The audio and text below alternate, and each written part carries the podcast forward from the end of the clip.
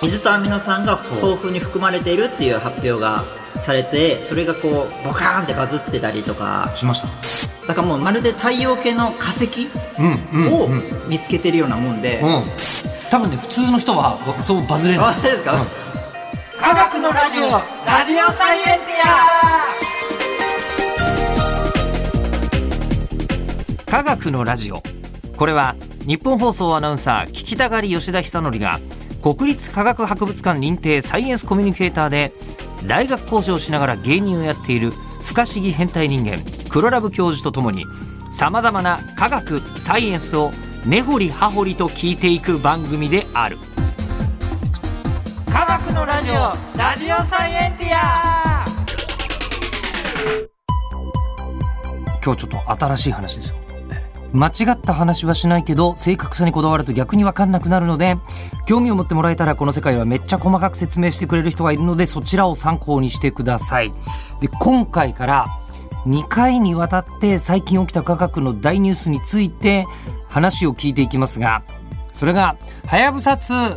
ィアおーはい、えー、2020年12月にうん小惑星リュウグウからサンプルリターンに成功したという、はいはいはいもしうまし大たニューねスはねものすごいこう前から皆さんご存知だったと思うんですがうんそのサンプルからいろんなことが分かってきたのがもう本当に歴史に名を残すこと間違いないような発見なんですよね。まあまあまあうんうんまあうん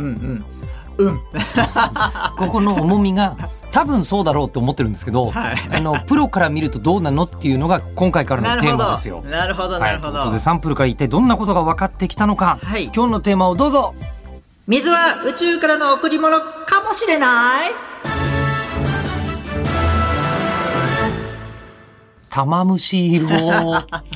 そうなんですねいきなりですけどもね、はいはいこれ小惑星リュウグウの、はいあのー写真集が出てるんですねいやいやいやいやこちらのそうなんですか写真集こえれー写真集っていうのは、はいえっと、発売されてるというわけではな発く売されたく無料公開中なんですけどあそうなんだこれ実験のその岩を540個にこう分けて、あ、岩というか石をわ分けたわけじゃない、540個をこう撮影されて、この、こういう風に出てるんですけど、これは研究者がこれを欲しいって言った時に、ええっ、と、まあ、いろいろ交渉して、え渡して研究してもらおうみたいなために、貴重なサンプルの写真、あ、高画質映像映像というか写真。えなんかあのちょっと普通の石じゃない感はうん。やっぱありますよねそうですね。あ、ただこれ相当ちっちゃいですからね。一まあま12ミリとかあええこれが1ミリですからあでもこれが1ミリってことはえっそうとですそうです45ミリはありますよねうん結構取れたんで、あの、えっと、紅茶のティースプーンいっぱい今日ぐらい取れたんですよねあのあのリュウグウから持って帰ってこれたリュウグウさんリュウグウさんからえはいええ結構な量なんじゃないですかそれはそうですね前のリュウあのはやぶさの時は耳かき5杯分ぐらいだったんですよあねはあはあだからそう考えたら全然相当ね相当な、うんはい、なりますけどこうやってもう写真集写真集ね出てますからねデータベースがああ、だってもうね、味の素だったらね、耳かき5杯分だった ら、まあまあ隠し味ですけど、はいティースプーン1杯入れたらもう本当味の素の味しかしなくなっちゃそううぐら いそうのそう量だからだいぶ違いますよねこ。れあのトイレに僕飾ってるんですけど写真を。はいですよね。これねダメだよ、竜宮のから持ってきたの、もし持ってっても飾っちゃダメですよ。あの写真をか飾ってるんですけど、はい。なかなかこう出るものが硬くなるっていう ね そういうのがありますけどもねそれ呪いなんじゃないで すか。うんでもまあ本当にこう立派なねあの、まあ、宇宙的な感じの、うんちょっと黒い隕石っぽい感じがで、ちょっとキラキラしますよね。ああ、なんかねそうなんですよ、うんそうなんですよこれなんだとかねそんないろんな研究が今されていてうん。る最中なんですけどね、おうんでもこれだけあったら研究のしがいがありそそうですねうん確かに、う。うん。ただまだ8グループこう全あのまあ形成されていてもう、あのーサンプルを解析するチーム。そうですそうです、はいはいそのうちの2チームがこの間発表されたんですよねあ、まだ、あ、まだ8分の2なのそうなんですよあと6チームまだいろんなことを研究してるからいろんなものが見つかるかもしれあな今い多分研究者さんは言えないところがいっぱいあるんですよ絶対確実じゃないといけないからあいや多分いろいろ知っているんですけど多分次の各あの発表に待ってたりするんでしょうねいろんなものをほう順番で順番で多分きっと今とりあえず論文書いたのがこの間出たのがこういろいろこう出ましたよね水があそるっぽいうですみたいな話とか水とアミノ酸が豊アミ富ノ酸だそう豊富に含まれているっていう発表がされてそれがこうボカーンってバズってたりとかしました結構しましたよね。ううんん、うそうなんですよ。あのー僕そのまさに、えっと、JAXA のイベントの司会とかさせてもらった時におええあのー実はディレクターさんとかとも直接あおそれは話すをすごるいチャ。ンスがあったのですが、はいはいは今い。回何がすごかったかというと、うんあのー一回こううんリュウグウにうん着陸してちょっとすくっただけでももうすごかったじゃないですか。うんすごかったですすごかっねた。でもそれもすごいんだけど、うんどうせならもっとやってやっかっていうのが、うん、うんはやぶさのすごいところで、そ一回、今回、はやぶさ2は、んリュウグウにタッチダウンした後う。うにん、ちょっと宙に浮いて、うんで、宙に浮いて、はやぶさに向かって、鉄球をズカーンって打そうって、で、その鉄球がうん、打って上がった砂ぼこりが落ち着いてから、うんうんもう一回着陸してるんですよね。そうですその内部を見ることができたんですね。いや、これ、えらいことじゃないですか。そうその内部を見ることで今回のアミノ酸とか水とかのうん。成分が出たのでこれが結構画期的なことで多分もうね、もうみかんの研究するって言った時に、皮だけ取ってきて帰ってきたのと、中の実まで取ってきて帰ってきたのと全然違うってことでしょそうですあの実も取ってこれたんですよね。外はうんもう紫外線とかいろんなものでこうダメージを受けちゃってるんですよ。汚れちゃったりしてるというか、もそううです傷ついちゃってるわけだ。そうでもう今回その内部んない。を出てるので、うんその内部からはいろんな太古のその宇宙の記録がうん。残ってたりするんですよ。おーそうだからもうまるで言うまるで太陽系の化石うん。うん。をうん見つけてるようなもんで、うんそれもかなりの生なんですよ。かなりの生。生情報つまり46億年前うん。うのん。データが、うまあ、一応手に入ったっていう感じなんです。ーん。というのも、うんあの原始太陽っていうあ原始というか太古のこう太陽系うん。ではもういっぱいこう塵とかこうもう隕石がこういっぱいもう砂とかいっぱいもう回っていてそれがだんだん集まって地球ができたり、まあ、火星ができたり、まあ、太陽系太陽ができたりとかまあいろいろあるんですけどもその中で唯一何もぶつ結局集まらないままこうずーっと宙に浮いてるものうん。がリュウグウのやつなんですよね。あーだから何にもだからなんだろう大学のキャンパスで言うとずなよくないな例えがあの あの学生がいろいろこう大学のね学生とだんだん仲良くなるじゃないですかでも最後まで仲良くはならなかったけどもなるほどなならなかったけどなもるほどあうのんピュアなうん学生、 その 分、あの、変な、危ない危ないなんかもう、あのー大学生の変な知恵とかにそうそう、まみれてないそ、う純粋な18歳の、そうあのままピ青少年ュアな学生、そうそのままが残ってるようななるほど。そうだから貴重なんですよ、なる ほど。うんうんうんそう危なかったいや、わかる。これはわ かる。うんそうなんですよ乗れるのに失敗したやつだったんだね。そうそうそう、うんそういうねやつが今回見つけてあのまあ水の痕跡とかうんアミノ酸の痕跡が見つかったよっていう話だったので、ええあれだったんですけどもただただですよあの研究者さんたちは別にそのなんて言うんだろうあやっぱりそうだねみたいな感じなんですね、うんつまり水とアミノ酸をみあ見つけるために行ったようなものなのでなんでしょうあの知らない人から見ると例えばなんだろうラーメン食べてる時になんかこう、まあ、毛が生えてたわーみたいなとかゴキブリ入ってたわーっつったら驚くじゃないですかああいう意外性ではないんですよねああ、なるほど。ラーメンの、うんあの、例えで言うと、ラーメンがこのよ地球、太陽系だとするうと、んはいまあ多分これは塩と油でできてるよねってそうあ食べてると思うわけだ。そうそうそう食べて塩と油はあるはずです。そうそうそうそううん、それはあるでしょうっていうふうにみんな思う。うんし、じゃあちょっとほんでもただ証拠がないから、うん厨房行って、うんあの、まだ作ってないやつ、ほら、塩と油使って作ってるじゃないですか、みたいな。うんうんうん、そうそうですそうですあ、そそのぐらいういう感じのことなあのまあでもちゃんとその生を持ってきてその地球に戻ってきてそれをちゃんとじ見たっていうのはとんでもなくうん。あのすごいことなんですけどもう今もまで一回もやってないもんね。やってないですねどう考えてもそうだとは思うがっていうことでも、そうです物証がなきゃダメですもんね。そうですそれが結局物証。うん。そうですね前のはやぶさの時はん隕石はどっから落ちたのか、うんで小惑星帯が落ちたのかどうかっていうのが分かんなかったんですね、うんうんうんそれがあの前のはやぶさではあやっぱり小惑星帯から隕石が落ちてるんだなっていうことが確定したっていうのがまあはやぶさのワンダフル大きなやつだったんですけど、うんうん2では今回そういうややつだったんですねうーん。そうそうそう。じゃあ結局、うん、ただあれ岩ですよね写真見せてもらった限りでは、そうですそうです。まあ、そちうですっちゃいけどあ砂粒とでも言うか、はいはいはい、みたいなもんですけど、うん。これ水ってどうやって見つけるんですかこの中か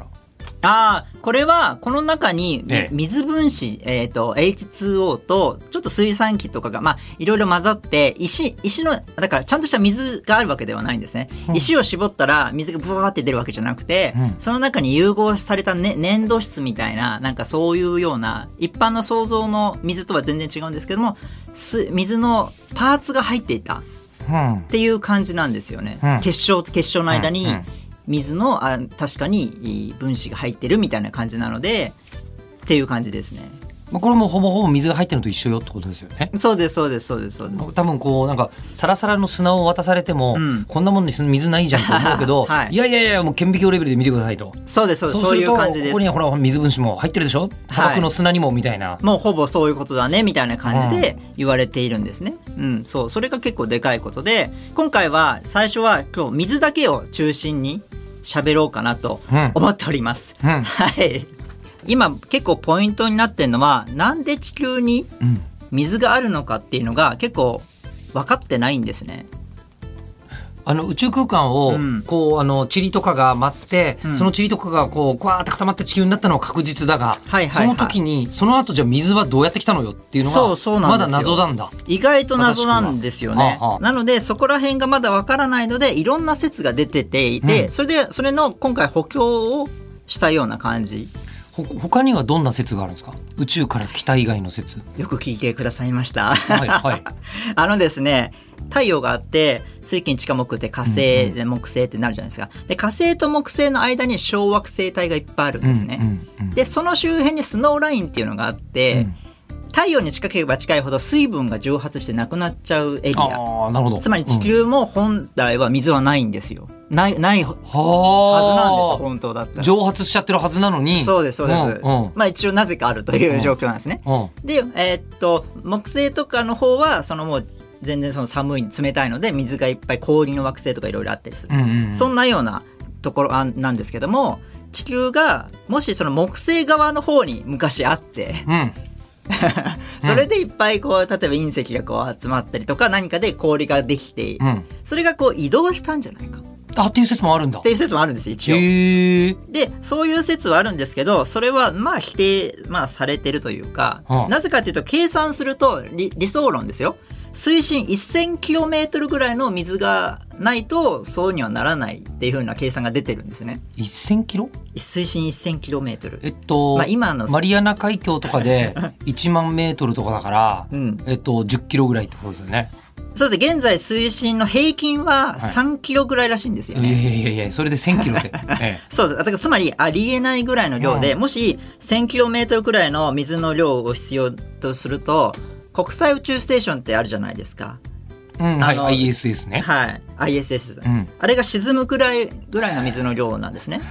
なるほど。それぐらいそう地です球がでっかくなってないと。でしかもでっかくなっても正正味水ばっかじゃないと。そうじゃないといけないということで、うんなかなかこれは否定される方向になると。なるほど。うんあのこう木星の外側にいて、うんそこから地球の軌道が何らかの理由で変わってで、で例えばですけどだねか。らまだ干上がり干上がだいぶ干上がったけどまだこんだけ残ってるよっていう状態でうんうん水があるっていう説は、うんまあちょっと無理があるだちろょうっと無理があるなっていうのが、あのあるんですね。うん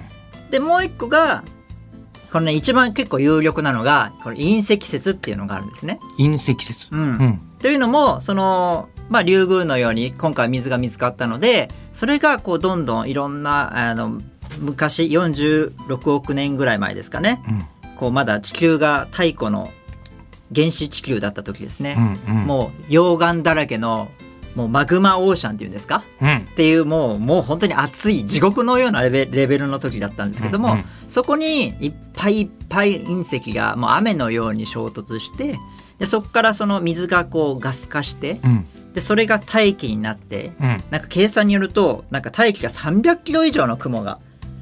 できたらしいですよ。地表から300キロ。うんうんだとんでもない感じい今だと10え今の大気って1 0キロぐらいですかね、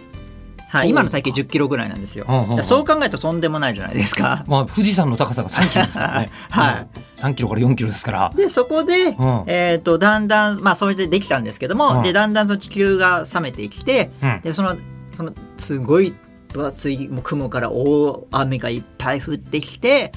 で海ができたんじゃないかっていう説が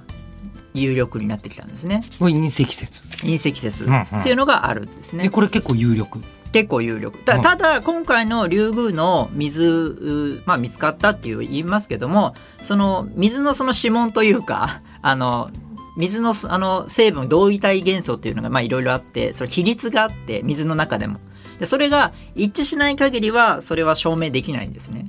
結局あはだからまだ全然わかんないんです結結局は。こ局んなはに水あるけど、ちょっと待って、あの井戸から来た水かどうか、ちょっ全と然確認、確認せえと。そうその わ時かんないんですあよの、じゃあ、リュウグウの井戸と同じ井戸だったよっていうのは、同位体ってものを調べりゃ分かって、そうですそれがもしうん同じだったら、多分とんでもなくあのバズりますよ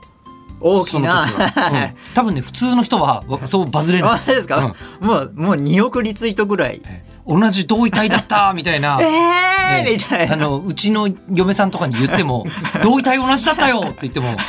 ええってな、えってなると思いますけど、あの、科学者の目からすると、うん水は、あ、水はあったでしょ。うんあ、水はあったでしょ。そりゃそうだよ。前から言ってたもん。そうそうそうでも同位体同じだったんだよ。えーそうそっうていうそれで初めて、うんあの驚きになると思うんですけどもあー、まあ、まあ、今回のバズりはあくまでも、まあ、そのすごい貴重なサンプルを地球に持ってきてそれをいっぱい調べることができたっていうのは、まあ、確かに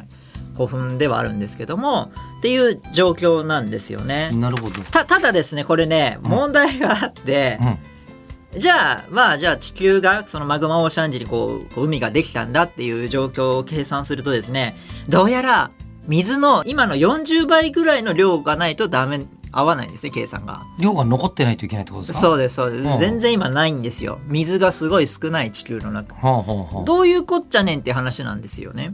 で、それの研究してる先生もいたりして、まあ、最近ちょっと分かり始めてきてるのは、あの、地球の内部にある、その、鉄のコアって言って、その、鉄があるんですね。地球の真ん中にはあるって真ん中言いにますよね。はうんで、その中にこう、すごい分厚い、あの、厚いものがあるんですけど、あの、マントルとか。そうです、そうです、でそうすです。よねはい。うん。で、そこの中に、どうやら水が、えっ、と、違う形で、えっ、と、含まれているってことが最近分かり始めてきてるんですね。実際に調べたわけじゃないですよ。その、あの、研究室でそういう状況を、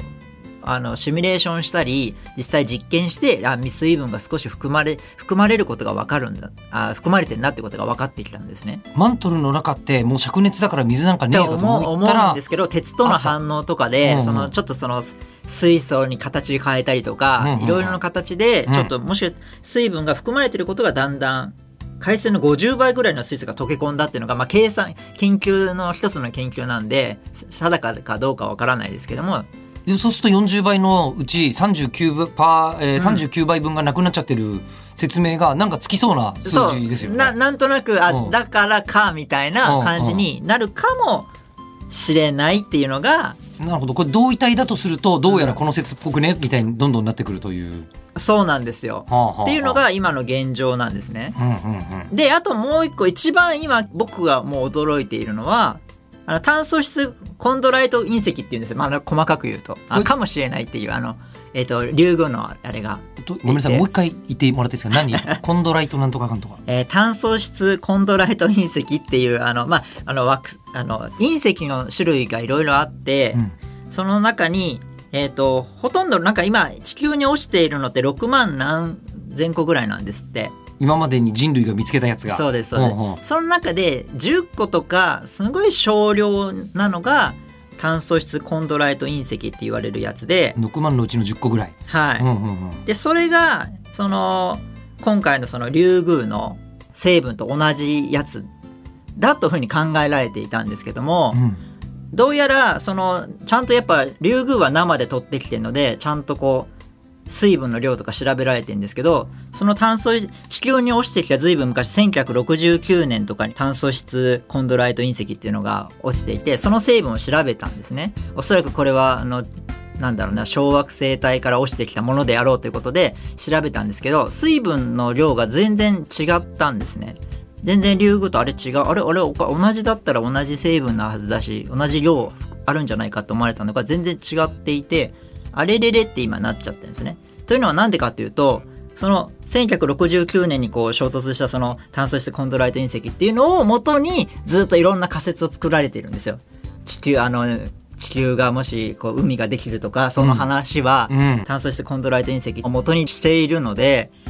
それが結構多分地球に汚染されちゃってるんですよねこの昔のやつってその炭素質コントライト隕石はそう大事に取ってたんですけども、その水分の量も全然違うしこれもしかしたら汚染されてるぞみたいな今疑惑が起きてるんですよね。なんか地球っぽくなっちゃってんじゃんっていうそうですそうですだかんらんこれでいろんな仮説を全部こう立てていたので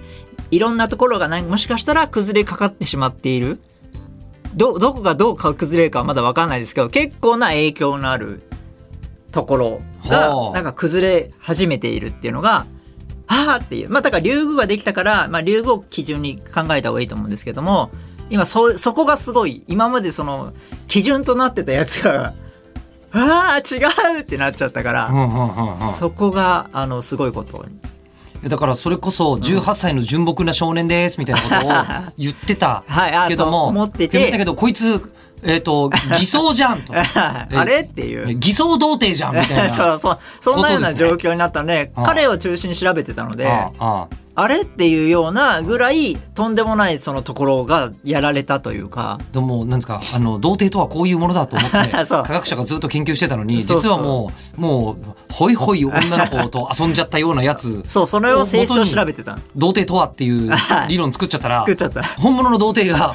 があのやってきたわけですね。そうそうそうえー、どうなのっていうえ本物の童貞はそんなじゃないみたいなことがどうも分かってきちゃった。そうなんですなので結構今研究者からするとそっちの方がんびっくりしてるうん。えーっていう状況になってるっていう感じですかねあ、水があったことなんかよりそっちの方がそうなんだ。だだってまだ水のその成分を調べてないので、それから調べたらもうとんでもないことが起きるので、多分これの放送が、もしかしたらその辺で第2報とか第3報で結構バズるかもしれないですけど、うん。どうかわからないですけどね。そ、そこはまあ見ないとわかんないっていうところですかね。いやこれこんなあのニュースはいっぱい見ましたよ。うんはやぶさの持ってきた、うんねこうあの隕石に水がみたいなみ話んを聞いなた興奮してまししたよね。た。うん。うんでもあの科学者はむしろ冷静だったってことですよね。まああるでしょう。まあ、まあ、まあまあやっぱあったかとか、うんうんあやっぱ見つかったよかったなとか、アミノ酸なあのいろいろそのアミノ酸もそうですけどまあいろいろ、まあ、見つかってたりしますからねその水分含んでる隕石とかそういうのは。